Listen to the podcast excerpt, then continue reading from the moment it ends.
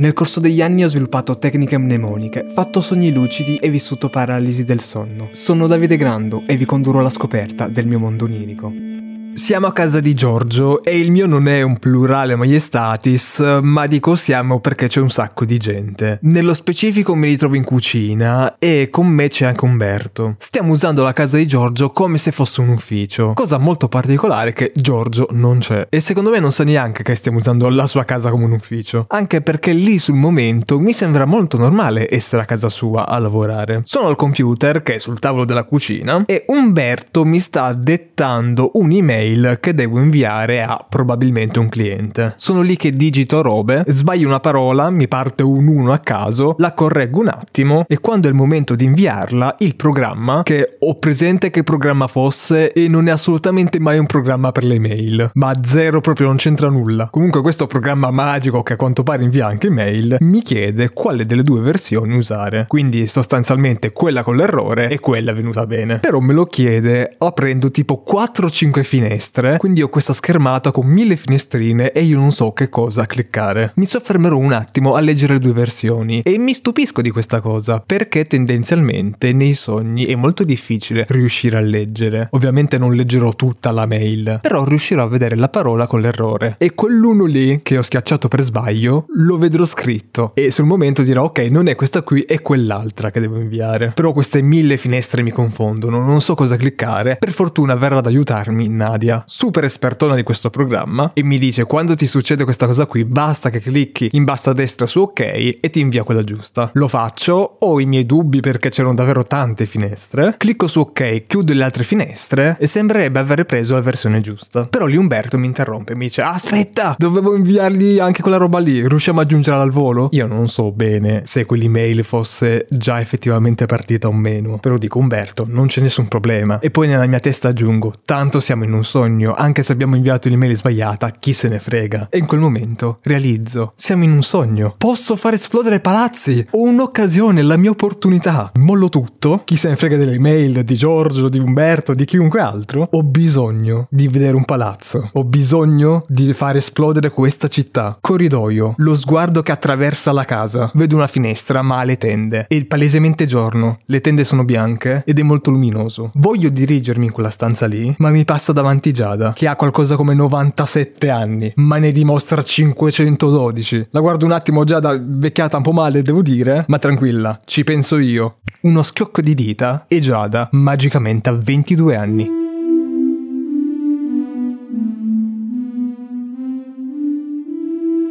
Sono a casa mia e sono sempre al computer. Sto smanettando con la roba che ho sulla scrivania. Tra queste c'è una soundbar. Giro la rotellina della soundbar per abbassare il volume e questa rotellina però mi rimane in mano. Oh no, ho sfasciato tutto, ma un pezzo in mano, un pezzo di plastica in mano mi è rimasto, mo vedo che questo pezzo di plastica si era scollato da quello che c'era sotto. Però il pirulo che c'è sotto, che permette di alzare e abbassare il volume, comunque è integro. È di ferro, quindi non si rompe. Però non c'è più il pomellino sopra di plastica, è scomodissimo ora. In quel momento non sono l'unico che ha problemi, perché verrò interrotto da Teresa e anche lei ha problemi d'audio. Non è nel suo computer, ma ha un problema del suo telefono. Chi la chiama non riesce più a sentirla bene. Ecco, si sta rompendo tutto e che cos'è oggi? Quindi mi metto un attimo a riflettere sul fatto che Teresa avesse un problema al telefono. Mi dirigo verso il salotto, dove una volta c'era il telefono fisso, ah, bei tempi, ma magicamente lui è ancora lì, a fianco al modem, che però non è il mio attuale modem, ma è comunque un modem che ho avuto. Ma quando c'era quel modem mi sa che il telefono già non c'era più. Vabbè, questi sono tutti i miei viaggioni che non sono importanti, perché mi soffermerò a guardare la presa che c'è al muro. Questa presa qui, dove ovviamente va il cavo di rete, dove va il cavo del telefono e tutto, vedo che è spostata dal muro. È come se si stesse staccando. E dove ci sono tutti gli spinotti e connettori lettori, noto che esattamente in quel punto, ma dietro a quel pezzo della mascherina che c'era attaccato al muro, ci sono altri connettori. Capisco che è soltanto un pezzo della mascherina che è venuto via dal muro, ma se io lo togliessi, dietro ci sarebbero comunque le prese e riuscirei a mettere tutti i cavi. Poi la guardo meglio e vedo che questa mascherina che copriva tutti gli ingressi, i cavi, eccetera, in realtà ha due viti, quindi basterebbe riavvitare il tutto e tecnicamente si potrebbe rimettere nel muro. Ci ragiono molto su questa cosa e penso, secondo me non basta perché quelle viti devono andare ad avvitarsi in qualcosa. E i buchi che ci sono nel muro non avevano i tasselli dietro, erano semplicemente due buchi nel muro. Iniziamo la grandissima perché Fiona è morta, però poi magicamente nel sogno dopo resuscita e viene a trovarmi a casa. Lei sta bene, io sono un pochino stanco. Mi trova in cucina che sto colorando. Sto colorando una vignetta dei Simpson, perché quello in quel momento era il mio lavoro. Sono sicuro di aver visto nella mia vita dei fumetti dei Simpson, ma non li ho mai letti fumetti, credo neanche mai aperti. E in effetti non so bene se fossero dei fumetti, ma credo di sì. Sono lì che coloro questa tavola, però il risultato non mi piace. Sto usando delle matite che secondo me non sono un granché. E mi lamenterò del fatto che appunto quelle matite non sono incredibili, ma invece quando disegnavo il cartone animato, lì sì che ero bravo. E me lo ricordo proprio, guarda. Quelle matite che non colorano abbastanza bene saranno il motivo del mio licenziamento. Non perché verrò licenziato, ma perché dirò ok, non sono abbastanza bravo, niente niente. Mollo il lavoro. Perché sogno di disegnare roba? Ma io poi sono scarsissimo a disegnare. Mi deprimo tantissimo, mollo quello che sto facendo e voglio mettermi a letto. Probabilmente ho lavorato tutta la notte, quindi sono lì al mattino anche stanco e finalmente mi posso riposare. Però non riesco. Non riesco a dormire perché probabilmente nei miei pensieri ci sarà Homer disegnato e colorato male e quindi sono lì a letto che non riesco a prendere sonno. E Fiona viene a dirmi, guarda, se non riesci a dormire, diglielo va. Ci cito testualmente. E io, come? A chi dovrei dire cosa, Fiona? Ed era un po' come se si stesse riferendo al mio cervello, credo, al mio subconscio, non so bene. Sì, era abbastanza strano, ma non nel più strano di oggi.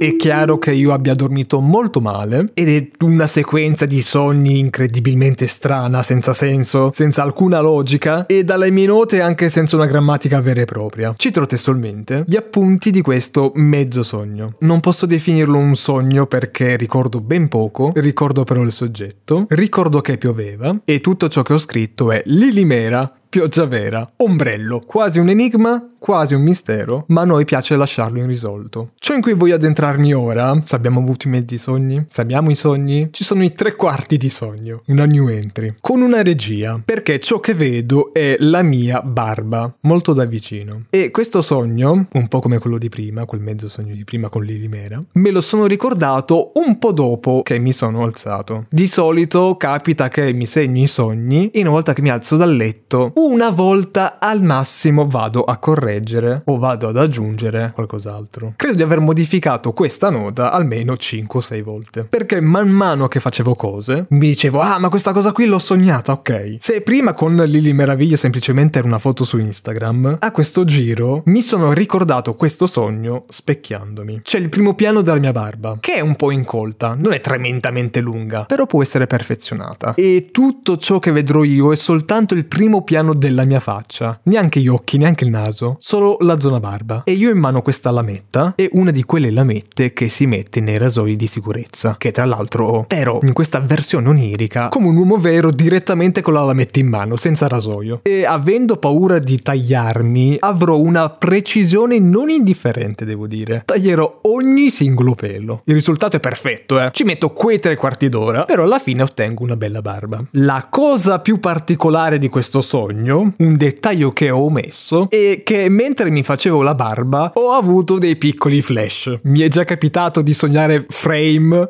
piccole scene che si intersecano tra di loro e rimanendo in ambito youtubico, uno dei riti che ho durante la settimana è quello la domenica di pranzare con i video di cosa mangiamo oggi. Loro pubblicano sempre la domenica per l'ora di pranzo e io mangio guardando i loro video. Io vedo Gianni e Franci in questo ristorante palesemente stellato e molto particolare mangiare, anche perché loro hanno una piccola saletta privata. Davanti a loro c'è lo chef, ma non sono andati lì da soli, erano con un gruppo di persone, che chiameremo i poveri d'ora in poi, perché loro erano rimasti in una sala grande in mezzo ad altra gente, mentre Gianni e Francia erano nella saletta privata con lo chef. Ogni tanto comunicavano con i poveri, però quest'ultimi li ignoreremo abbastanza. A un certo punto lo chef gli prepara un piatto davanti e proprio come se fosse uno show inizia ad armeggiare con i piatti e con il cibo. Guardando Giano, lo chef chef dice ok, ora seguitemi. E il pensiero di Giano è dobbiamo seguire lo chef fisicamente o in modo di dire lo seguiamo nel senso guardiamo i suoi passi. Era più quest'ultima, però per un attimo gli rimane quel dubbio. Quindi lo chef da quella saletta privata si sposta e quella saletta lì era fatta soltanto di tende, non aveva dei muri. Quindi c'è Giano che apre la tendina e vede al di là di questa saletta e capisce che comunica con un'altra piccola saletta dove c'erano altre persone che stavano mangiando. E questo chef stava preparando questo piatto per tutti però. Quindi lui iniziava prendendo un pezzo di carne, faceva il taglio in una saletta, poi si spostava, faceva il taglio nell'altra e così via. Il problema è che per un piatto servirlo a tutti ci metti 6 ore alla fine. E ricordiamoci che tutto questo mentre mi facevo la barba.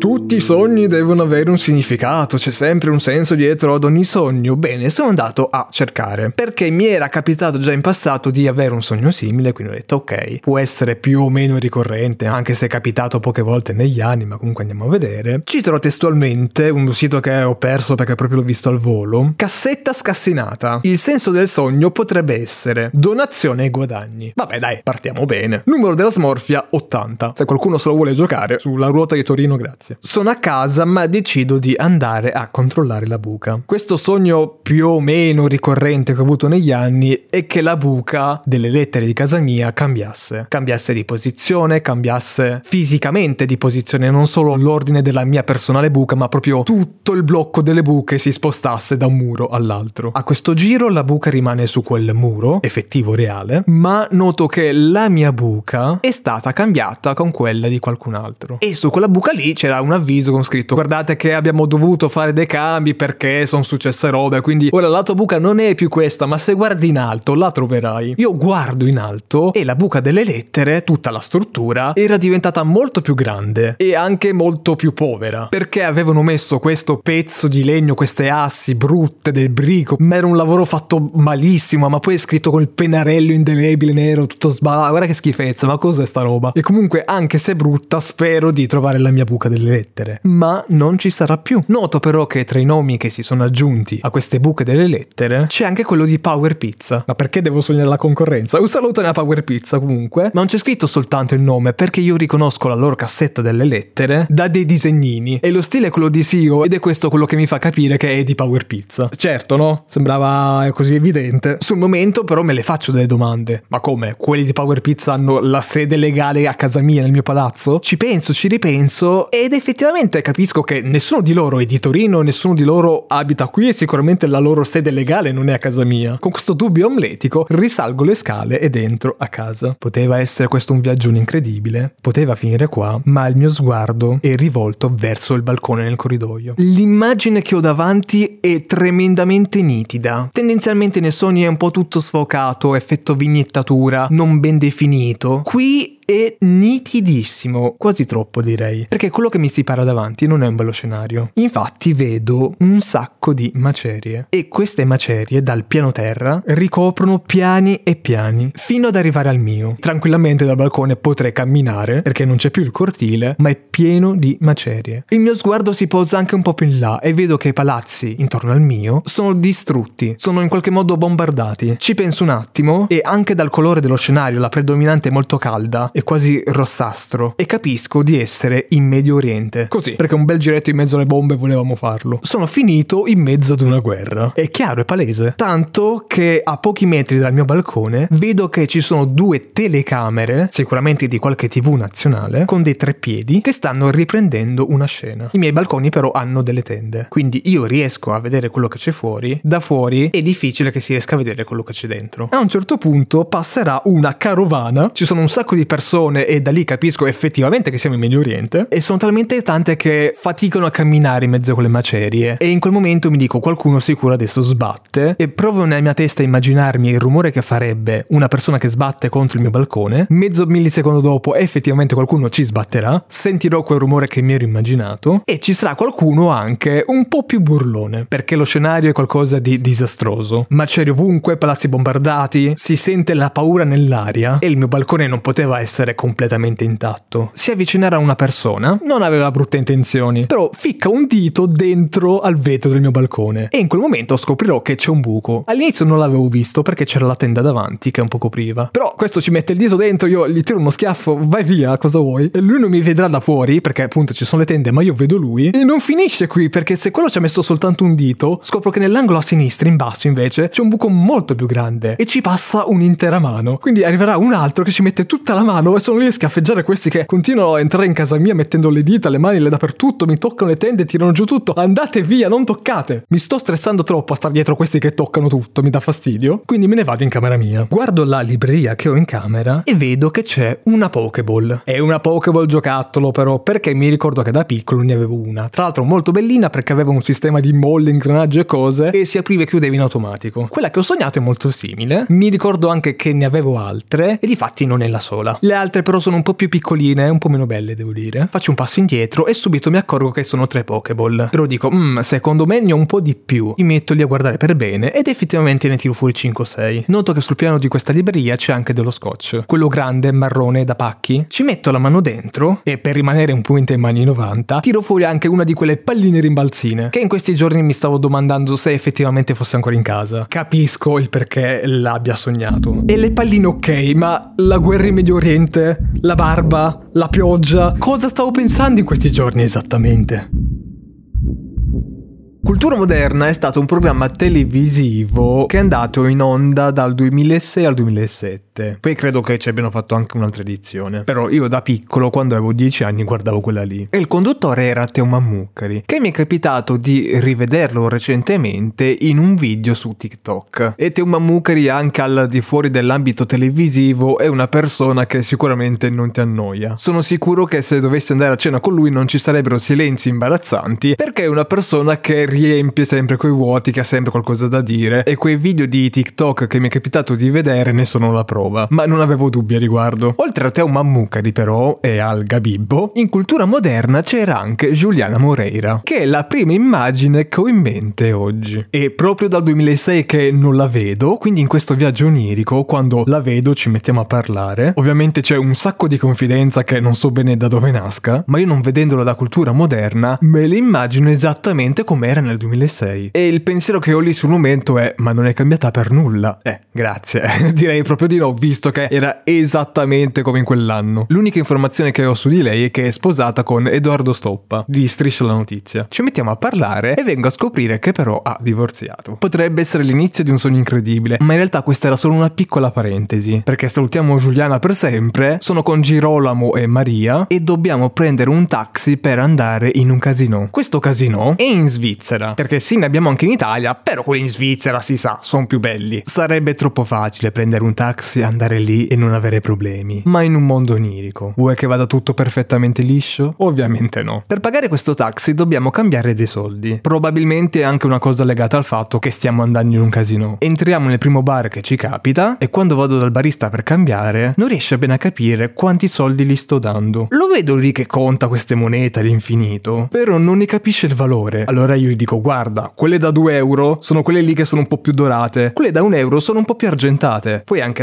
logico, no? Dorato vale di più 2 euro, argentato vale di meno 1 euro. E poi vabbè ci sono anche i 50 centesimi. Con questo ragionamento il barista dice ah sì effettivamente ha il suo perché, hai ragione. E riusciamo a risolvere questa cosa del cambio dei soldi. Però fermerà subito Girolamo, perché ci dice se voi andate al casino non potete entrare perché avete quello, indicando dei DVD che aveva Girolamo. Era una doppia confezione di cartone e Girolamo ci teneva tantissimo a quei DVD. Era questa cosa super vintage che lui aveva trovato chissà dove, non so bene cosa contenessero, però il problema è che erano falsi. Noi ci mettiamo lì a guardare questa confezione dei DVD, a noi ci sembra normale. Mi ricordo che era di una tonalità molto blu, però un po' troppo blu in effetti. Ci mettiamo a ragionare e quel blu lì sembrava quasi stampato da una stampante molto poco professionale. Era tutto perfetto, eh, anche la qualità di stampa, però era troppo scuro. Un po' come quando da bambini si compravano le carte dei Pokémon false. Erano sì uguali, però magari la tonalità, il colore non era esattamente niente quello lì. Piccolo skip temporale, siamo già al casino. Spesso nei telegiornali ci sono questi servizi di videogiochi che influenzano i giovani alle armi, al gioco d'azzardo, tutto molto brutto. E ovviamente una persona con un minimo di logica capisce che non sono i videogiochi che influenzano le persone. Se qualcuno commette qualcosa di spiacevole non è perché ha giocato a GTA, ma perché sicuramente ha altri problemi. In questo caso però io su GTA ho imparato a giocare a blackjack, che finché lo fai in GTA va bene, se lo fai al di fuori diventa ludopatia. Se lo fai nei sogni però, perché siamo io e Maria al banco del blackjack e le regole sono molto semplici, per questo ho imparato a giocarci su GTA. Sei tu contro il banco, ogni turno si dà una carta, l'obiettivo è andare il più vicino possibile al numero 21. Se superi il 21 sballi e quindi vince il banco. Però se il banco ha un numero più alto del tuo alla fine, vince lui. Siamo io e Maria contro il banco. Però in quel momento era più come se fossimo io contro Maria. Ci sono delle carte di mezzo, ce ne sono anche un po', non troppe, alla fine saranno meno di una decina su quel tavolo. Però una volta sveglio mi sono reso conto che sono stato coerente fino alla fine. Infatti nonostante fossero un po' di carte, che non dico sono difficili da tenere a mente, però mentre stai dormendo è una difficoltà in più, ecco, mettiamola così. Potevano succedere cose incredibili, no, invece è tutto logico, tutto preciso, sempre tutto coerente. Arrivo a totalizzare 17, che è un buon risultato. Potrei fermarmi lì oppure prendere un'altra carta per sperare di arrivare a 21. Però è molto più probabile che io prenda una carta superiore, quindi decido di fermarmi lì. Maria arriva a 16, però prende un'altra carta, perché altrimenti avrebbe perso perché io comunque ho un punto più di lei, e ne pesca una da 4, quindi arriva a 20. A questo punto o perdo a tavolino, oppure prendo una carta sperando di non superare il 21. Lo faccio e pareggio il risultato di Maria, quindi nessuno dei due vincerà.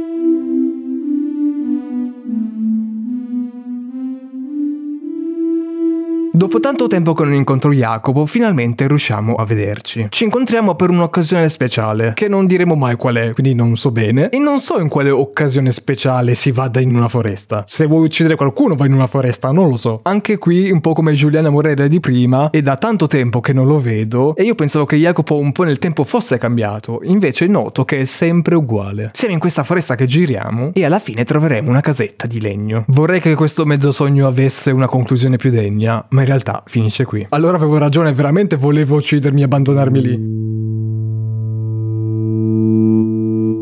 Sto cercando di chiamare Tonio per una partitona al computer. Non riesco e so che in quel periodo lui è mega fan di uno scrittore. Magicamente, perché questa sì che è una vera magia, Tonio ha due case. Ne ha una nuova, che è molto bellina, e in questa nuova casa si è fatto una postazione da gaming non indifferente. Quindi ottimo, la inauguriamo finalmente. E invece no. Tra l'altro io sono a casa mia, però ovviamente vedrò casa sua e vedrò anche questa postazione. Tutta di legno, molto bellina, in una piccola stanza al piano terra. Sì, era a più piani questa casa. Hai capito, Tonio, fatti i soldi qua. Comunque non riusciamo a sentirci, ma ci vediamo. E mi dice che è riuscito a farsi dare un appuntamento a casa di questo scrittore. E là, bravissimo, Tonio. Dammi i tuoi contatti, come hai fatto? Andiamo a casa di questo scrittore, che io so chi è, però non è che sia un grande fan. Nel senso, non ho mai letto cose sue, so vagamente di cosa parla, ma non mi sono mai interessato troppo. La cosa particolare che mi ricordo di questo scrittore è che assomigliava un pochino a Pablo Trincia. Era super simpatico e anche se io non avevo letto le sue opere, comunque mi faceva piacere stare con lui perché faceva le battute, ci ha colto a casa sua, era lì che se la parlava, super tranquillo e super alla mano. Ok, Pablo Trincia che però non era Pablo Trincia, mi hai convinto a leggere i tuoi libri.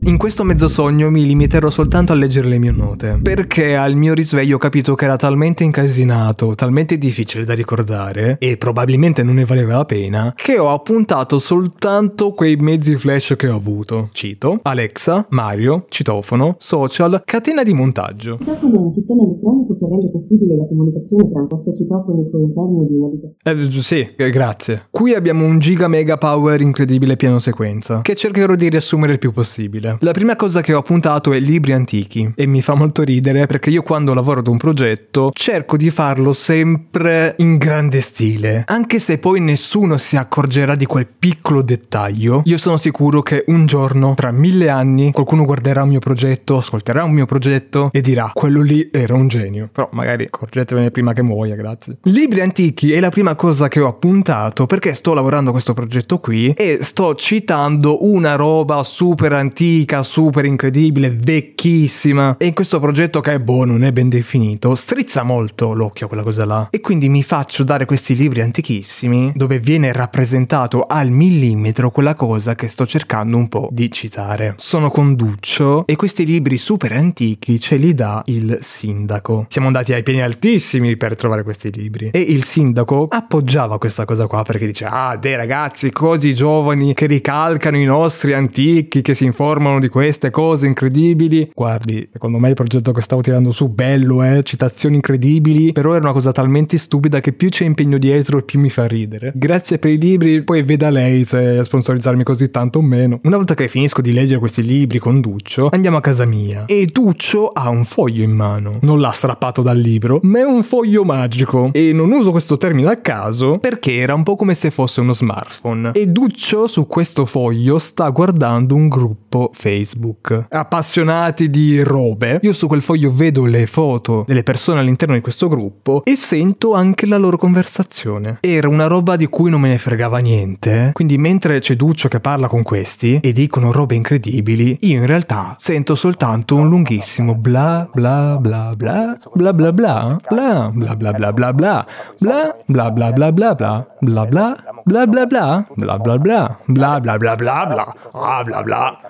bla bla e bla bla bla. Stufo di sentire le chiacchiere di Duccio e i suoi amici, decido di andare dal parrucchiere. È diviso uomo e donna, quindi vediamo due file ben distinte, però che in qualche modo si incrociano. E io nella fila femminile vedo che c'è Yolanda. Yolanda la conosco, ma era da prima dell'estate che non la vedevo. Ci mettiamo a parlare, ce ne freghiamo dalla fila, ce ne andiamo per i fatti nostri. A un certo punto, mentre ci allontaniamo sul mobile, ci sono tre di quelle teste che si usano, credo per studiare i tagli, non lo so bene, però sono delle teste di plastica con dei capelli sintetici sopra. E Yolanda mi dice: Ah, guarda, io al mattino sono così, indicandomi una testa che sorrideva. Non so bene, non credo di volerlo sapere. Andiamo avanti. E da un po' che non ci vediamo, quindi vogliamo parlare dei fatti nostri, ma veniamo sempre interrotti. Mi ricordo di questa figura di questo ragazzo che continuava a venirci dietro e a interromperci. Avrei voluto un pochino menarlo, ma cerco di contenermi perché sono una brava persona. Per ora.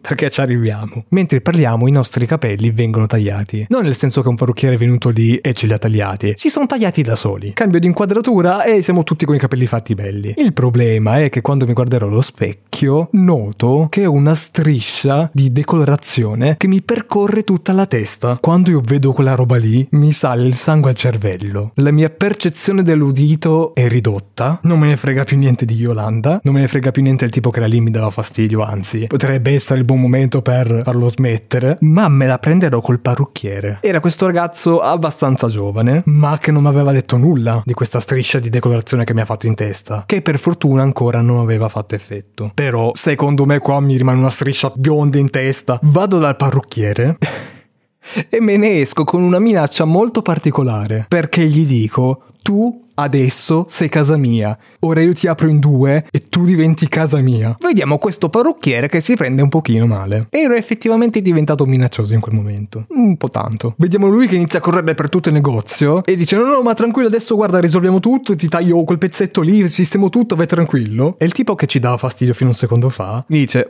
eh sì guarda te li può tagliare, eh. però già te li ha tagliati corti, se taglia ancora secondo me finisce che diventi una testa di lupo. Che detto così ok potrebbe non aver senso, ma io in quel momento visualizzo un lupo ed era un modo per dire che sarei diventato pelato. Non che un lupo lo sia, però in quel momento visualizzo un lupo pelato. Non so bene come vada a finire questa storia, però in quel momento mi sveglierò con tutti i capelli, almeno questo.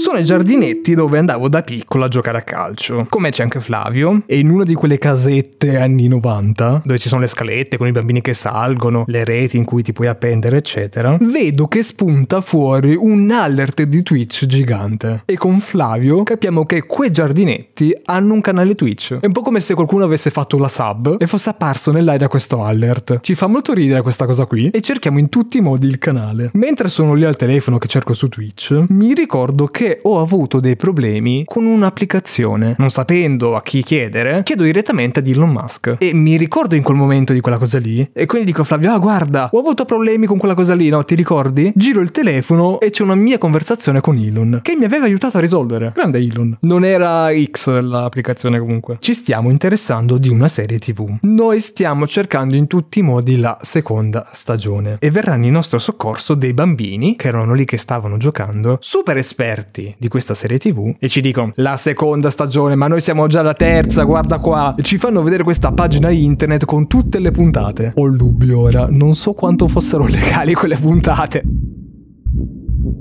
Noto che Lorella sta cercando di migliorare la propria edizione. Allora, io lo sapevo che giocare ad Isaac mentre ascoltavo podcast di edizione finiva per farmi sognare queste cose. Comunque, le chiedo perché è lì tutta impegnata a parlare da sola e mi dice che si sta allenando per il viaggio a Londra. Cara Lorella, non ti vorrei deludere, ma a Londra parlano inglese. Stiamo finendo la cena, il mio tavolo è l'ultimo che se ne andrà via e mi ricordo che all'ultimo io ordino anche un bicchiere d'acqua, quindi ritardiamo ulteriormente. Tutti finiscono di mangiare, ce ne possiamo andare, ma Michele deve fare un discorso. Ormai ce ne eravamo quasi tutti andati, quindi non c'era più nessuno al tavolo, e Michele si siederà esattamente dove ero seduto io. Sta facendo un discorsone incredibile e a un certo punto io lo interrompo. Cala il silenzio in tutta la sala, capisco che non dovevo farlo e lo interrompo perché volevo fare una battuta. Mi fermerò un secondo prima perché capisco che la battuta era discutibile. Chiedo scusa, sono mega in imbarazzo perché ah, non volevo interromperti, perdonami vai avanti tranquillo. E lui non se la prende, anzi sorride e dice che io sono una persona che non ha bisogno di parlare, perché le mie espressioni facciali parlano per me. Anche quando mi chiedono qualcosa, non c'è bisogno di attendere la mia risposta verbale, perché mi basta guardare in faccia per avere una risposta più che eloquente. Io non so se questa cosa sia vera, non credo, però boh, me lo devono dire gli altri. Prima di uscire da questo albergo, però, ripenso alle parole di Lorella. Lei si stava allenando con l'addizione perché saremmo dovuti andare a Londra. E io in quel momento realizzo dobbiamo andare a Londra. Ah già che ho versato la caparra di 30 euro. È autunno e noi saremo partiti in primavera. Comunque sono un sacco di soldi e io me ne ero completamente dimenticato e non ho messo da parte nulla. Vabbè, si vedrà, c'è ancora tempo. Tutto questo gruppone si sposterà verso un acquario. Ci sono due responsabili di questo gruppo e tecnicamente ci dovrebbero guidare loro. Praticamente non sanno dove andare. Chiedono a me indicazioni e io più o meno sapevo dove bisognava andare, ma non sono io il responsabile, vedetevela un po' voi. Dopo pochi attimi ci ritroviamo tutti con un foglio in mano, c'è una tabella e su questa tabella nella prima colonna c'è un elenco di città. A fianco a queste città avremmo dovuto mettere l'indirizzo dell'acquario. Ogni città aveva il suo acquario e noi dovevamo segnare dove era. Mi ricordo tantissimo le tabelle di Odoacre e di Maria, perché loro a fianco al nome della città, anziché mettere la via dell'acquario, riportavano il nome della città. Quindi c'era Torino, via Torino, Genova, via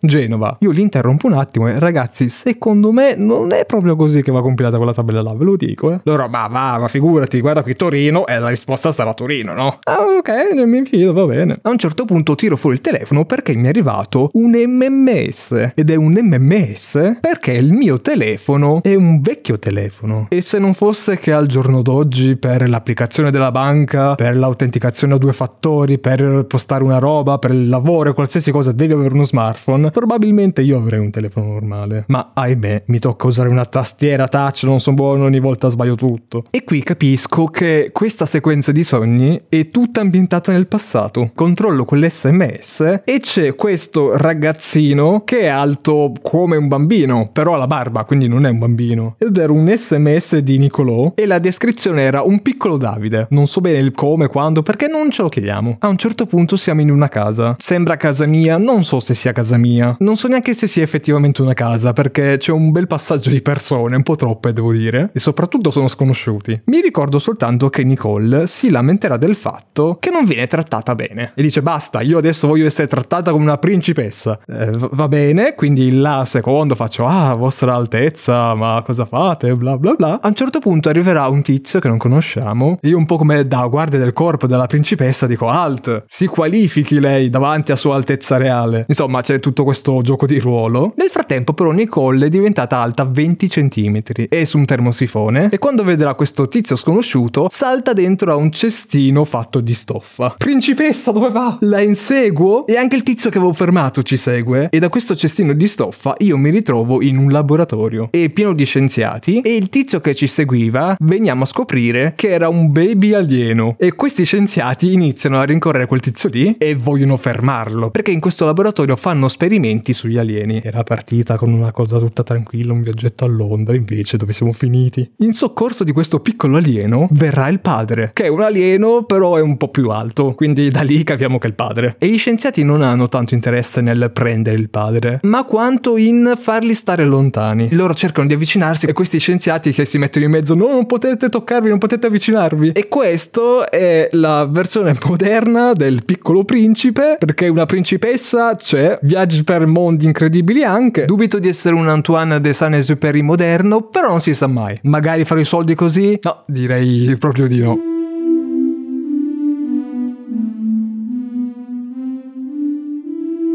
A conferma del fatto che siamo nel passato, a un certo punto mi ritrovo a casa di Silvia e lei mi dirà qualcosa del tipo quando ci siamo conosciuti e la mia risposta sarà sì, ma sono passati otto anni, ma io Silvia la conosco da più di otto anni, quindi facendo due calcoli il sogno è ambientato nel 2015, uh, completamente a caso sì, però è nel 2015. Tanto che Silvia vive con i suoi genitori e ci stiamo lasciando andare in vari ricordi. Ah, ti ricordi quando mi compravi lo sciroppo? Mm, no Silvia, non mi ricordo quando ti comprarlo. Che, chi è che ti, poi ti va a comprarlo? Perché dovevi comprarti lo sciroppo? Ah, la mia tosse. Ho sempre sofferto con la mia gola. Una tragedia dietro l'altra. Meno male che c'eri tu che mi compravi lo sciroppo. Ma ancora sto sciroppo? No, Silvia, non mi ricordo sto sciroppo. Non ti ricordi che una volta anche tu stavi male? E per miracolo sei guarito. E lì, in effetti, nella mia mente qualcosa torna. Ah, sì, forse una volta con lo sciroppo. Hai ragione. Mi, mi ricordo, Silvia, hai ragione. Sì, sì, sì, è vero. Silvia ancora lì, con questo mal di gola, dopo otto anni, poraccia. Visto che sta male, Certo, potrebbero uscire i suoi genitori anziché io, ma ti faccio questo a favore e ti vado a comprare lo sciroppo, nessun problema. Prima di uscire, però, la nostra Silvia inizierà ad avere altri ricordi. Ah, ti ricordi che quando poi stavo meglio mangiavamo quel pollo fantastico? Pure il pollo. Va bene, Silvia, ti compro anche il pollo. Ah, era buonissimo. Quel pollo arrosto incredibile. Come lo facevo io? Sì, Silvia, va bene, compro sto pollo, non c'è problema. Pago tutto io? Ah, il pollo era fantastico. Pago tutto io.